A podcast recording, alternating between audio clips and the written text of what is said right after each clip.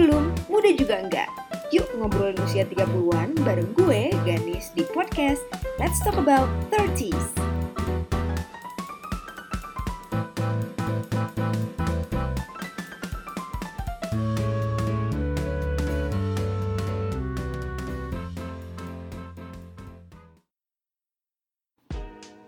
Hai semuanya, apa kabar?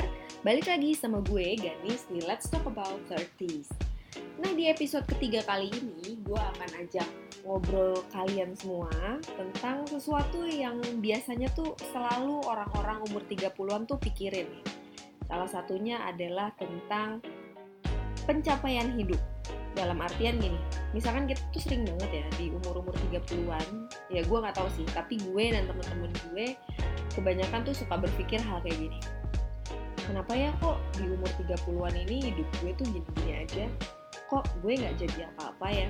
Nah, pemikiran kayak gini nih yang sebenarnya paling banget sering uh, mampir di otak-otak kita yang berusia 30 something ini. Nah, kenapa sih sebenarnya kita tuh punya pikiran kayak gitu? Emangnya kita tuh cenderung nggak puas ya sama pencapaian yang kita dapat?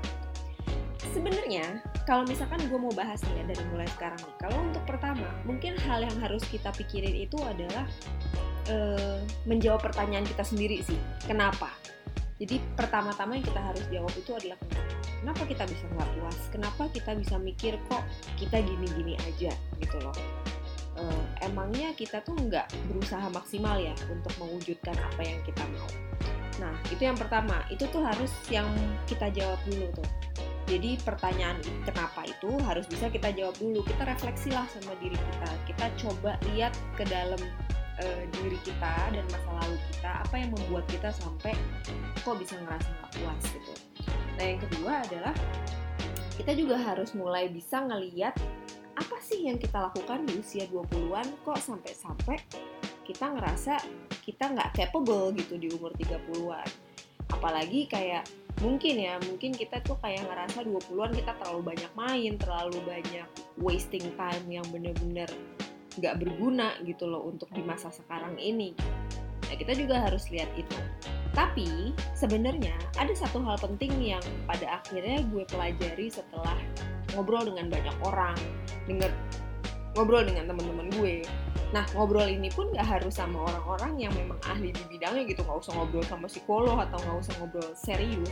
Obrolan santai aja, obrolan-obrolan warkop gitu kan. Obrolan-obrolan yang ketika lo ketemu temen lo di uh, nongkrong di cafe atau di mana atau sekedar ketemu kita misalnya uh, reuni kadang kan kita tukar pikiran ya ya namanya ngobrol ya ngobrol kan ya ya udah gitu tercelotok gitu aja kan uh, ada hal yang gue pelajarin gini Kenapa sih kita itu bisa nggak puas? Mungkin salah satunya adalah kita punya ekspektasi hidup yang mungkin terlalu tinggi.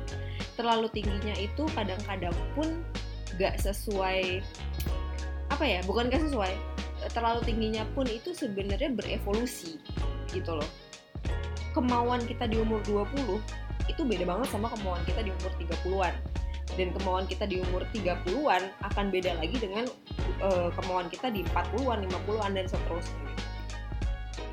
Nah, hal ini juga yang harus kita pikirin gitu. Ketika kita nggak puas sama hidup kita yang sekarang, coba inget-inget deh. Sebenarnya hidup kita yang sekarang ini adalah kemauan kita di umur 20-an. Jadi, kenapa harus nggak puas? Artinya sebenarnya somehow kita itu berhasil loh mengejar mimpi kita waktu itu. Kita tuh berhasil loh ada di satu titik yang sebenarnya dulu tuh sangat kita impikan gitu. Misalkan kita sekarang gue misalnya gue pengen banget kerja di majalah waktu dulu. Waktu dulu gue bahkan belum umur 20 ya waktu itu gue masih umur 17-an gitu. Gue masih uh, eh, SMP gue masih SD dulu. Bahkan gue tuh suka banget dulu gue waktu SD tuh suka banget baca yang namanya majalah-majalah yang di masa itu tuh bener-bener hits tuh. Misalkan Aneka Yes, Gadis, Hai. Karena nyokap gue juga waktu itu kerja di Gramedia majalah kan. Jadi eh enggak di Gramedia di dia, dia, dia editor salah satu buku masak. Jadi setiap minggu tuh gue selalu dapet tuh majalah-majalah kayak gitu. Jadi Hai uh, ga, uh, kawanku. Nah terus kalau Gadis sama Aneka Yes kan beda publisher ya. Jadi gue tuh beli emang sengaja beli gitu Nah waktu itu tuh gue pengen banget kerja di majalah. Apa sih rasanya bikin majalah gitu, nulis untuk majalah? Sampai akhirnya gue sama sepupu gue tuh dulu suka ngerobek kertas di bagian tengah. Lo inget gak sih buku-buku tulis zaman dulu? Gue kayak ngerobek beberapa gitu kayak beberapa lembar. Terus kita stapler kita bikin majalah. Gue inget banget majalah pertama gue yang gue tulis itu tentang eh kok tentang sih? Judul majalah pertama gue yang gue bikin waktu SD sumpah judulnya nggak banget judulnya Friendship Never Ends. Itu itu tuh bener-bener terinspirasi dari Spice Girls karena kita dulu suka banget Spice Girls kan? Jadi majalah pertama gue dan sepupu gue itu namanya Friendship Never Ends. Nah gue bertugas nulis dan sepupu gue tuh bertugas gambar. Jadi dia tuh yang bikin gambar-gambar uh, artikel gitu Nah gue tuh yang nulis isinya. Jadi kadang-kadang gue nulis cerpen Terus gue bikin iklan. Gue inget banget dulu gue bikin iklan bedak ketek. Demi Allah gue bikin iklan bedak ketek semacam she gitu. Gue bikin apa gitu Nama nama nama produknya tuh gue lupa. Pokoknya udahlah gue bikin gitu Pakailah ini supaya anda segar setiap hari Kayak gitu-gitu.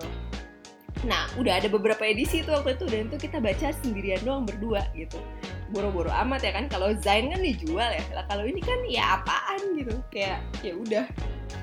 Nah terus uh, selain itu ya oke ini gue agak flashback sedikit ya belakang. Terus gue tuh dulu juga suka bikin sama sepupu gue radio. Kayak gini. Jadi gue suka bikin radio-radioan namanya Setia Budi 7 FM uh, itu gue lakukan waktu gue umur eh waktu gue SMP waktu itu. Jadi gue SMP, suku gue SMA, kita suka rekaman tuh eh enggak enggak gue SD karena waktu itu gue ngobrolin bola. Gue inget banget gue ngobrolin bola uh, World Cup 98 gue lagi suka sukanya banget sama Italia sama Prancis tuh dulu. Jadi gue omongin lah tuh kan di radio gue. Jadi ada dua radio gitu. Nah gue sebagai uh, apa namanya uh, penyiarnya gue masuk ke gue ada back soundnya di belakang nih. Jadi kayak uh, setel kaset-kaset kayak uh, Savage Garden, uh, siapa lagi dulu? Ada yang namanya Catch, aduh banyak deh pokoknya sambil ngobrol gitu kan. Nah jadi sebenarnya kalau misalkan gue inget-inget lagi pekerjaan yang sekarang gue lakukan adalah hasil dari apa ya mimpi gue di masa lalu gitu. Jadi ketika misalkan sekarang nih atau beberapa tahun kemarin gue tiba-tiba mikir apa sih kok kerja gue gini doang? Gitu kayak temen-temen gue kok hebat banget ada yang udah sampai ke luar negeri ada yang udah jadi apa? Gitu kenapa sih kok gue cuman gini doang itu tadi yang gue bilang. Jadi jangan lupa lo lo kita kita semua kita harus berpikir bahwa pekerjaan ini adalah yang sangat kita mau sebenarnya dulu. Jadi jangan sampai nggak puas cuman gara-gara kita ngelihat ada orang lain yang lebih daripada kita. Tidak puas boleh karena itu sebenarnya kan adalah wujud motivasi diri kita ya untuk menjadi yang lebih lagi dari yang hari ini gitu. Tapi menyesal juga sebenarnya jangan karena sebenarnya juga menyesal itu kan faktornya ada banyak gitu. Apa sih yang membuat kita akhirnya tidak puas dan menyesal dengan apa yang sudah kita kerjakan sekarang gitu loh? Apakah gajinya kecil atau misalkan eh, apa ya lingkungan kerjanya nggak enak temen-temen yang nggak oke okay, lingkungan juga nggak suportif atau apa aja? Sebenarnya itu uh, jadi faktor penentu yang bikin kita akhirnya hengkang gitu kan dari pekerjaan Terus yang terakhir adalah ketika kita sudah merasa nggak puas dan ketika kita sudah merasa this is the time gue harus cabut nih dari tempat ini gue harus pindah ke tempat yang gue pengen. Nah gue sih saranin untuk yang umur 30 nih karena kan emang nggak nggak gampang ya untuk cari kerja di usia-usia ini gitu loh. Apalagi sekarang dalam kondisi kayak gini corona orang-orang banyak yang juga eh, ya prihatin sih banyak yang di PHK banyak yang bahkan gak digaji gitu gajinya dipotong dan lain sebagainya. Kita harus betul-betul mikir sampai dalam banget uh, worth it nggak sih kita ninggalin pekerjaan kita yang ini? Dan kita benar-benar harus tahu apa yang kita akan kerjakan setelah ini gitu loh. Kalau enggak misalnya kalian udah dapat pekerjaan yang baru supaya kalian udah aman dulu sebelum uh, resign atau kalian at least udah tahu apa yang mau kalian kerjakan setelah resign. Misalkan kalian udah meniti bisnis atau kalian udah apa pun bikin sesuatu yang setidaknya bisa dijalanin dan lumayan menguntungkan beberapa bulan nantinya silahkan gitu loh. Karena itu tadi gue yakin setiap goal kita di setiap fase umur itu pasti berbeda. Karena tanggung jawab dan kewajiban kita juga berlainan. belum yang punya keluarga belum tanggung jawab untuk diri sendiri atau misalkan ingin apa pun kita punya banyak banget yang namanya tujuan hidup. Jadi teruslah bermimpi menurut gue karena mimpi itu adalah salah satu dorongan paling gede untuk kita berkarya. Terus itu tadi. Jangan jadikan diri kita itu juga jadi rugi nantinya. Kalau misalkan karena kita jadinya kayak apa ya eh tergesa-gesa gitu loh jadi jangan buat keputusan tergesa-gesa. Kayak misalkan gue nggak suka nih banget eh gue nggak suka banget nih sama kerjaan gue yang ini. Pokoknya gue harus keluar sekarang.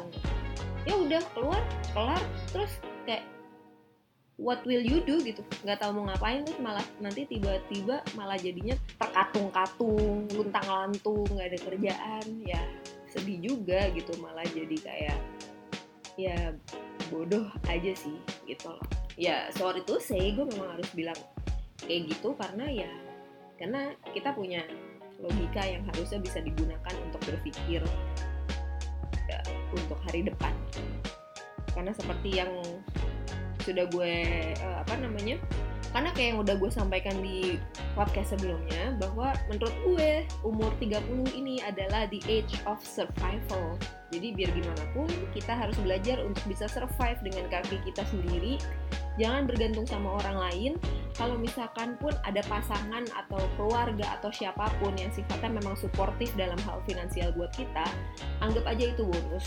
Jangan sampai anggap itu menjadi kayak apa ya safety net buat kita gitu loh. Kayak ah, ya udahlah suami gue tajir ini atau ah ya udahlah istri gue uh, apa namanya pekerjaannya bagus atau orang tua gue masih ngebiayain gue jangan kayak gitu. Karena kita nggak akan pernah tahu apa yang akan terjadi di kemudian hari yang sampai bikin kita benar-benar harus berjuang sendiri gitu.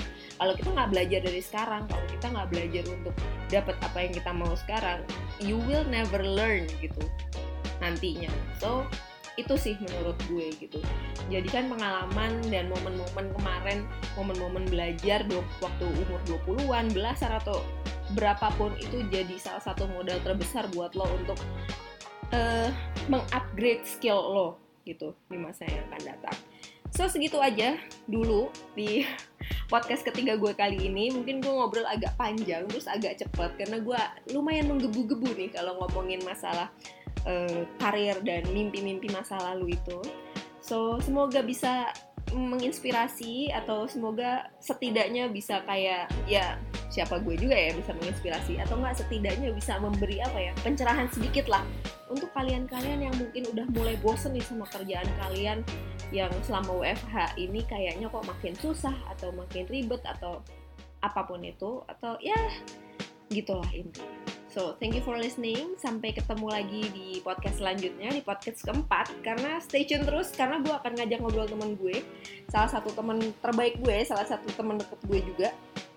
Waktu itu, jadi ada banyak pelajaran nih nanti yang bisa dipetik dari dia. Karena dia itu salah satu...